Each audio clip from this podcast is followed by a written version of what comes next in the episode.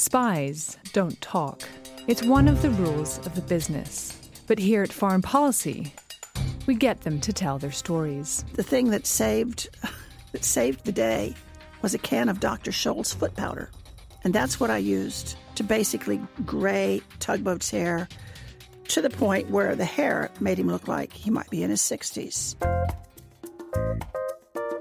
These are the operations people, the spies who steal secrets, who kill adversaries, who turn agents into double agents. What we learned from the defector started, of course, in our initial debriefings in Vienna, and it was a blockbuster.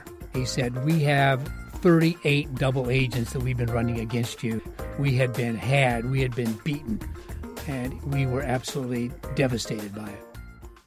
On each episode, one spy, one operation. So, what was developed very rapidly was some kind of poison that once it's being sprayed on somebody's skin, the person will uh, very shortly after that feel dizzy, will go to sleep, and uh, will never wake up.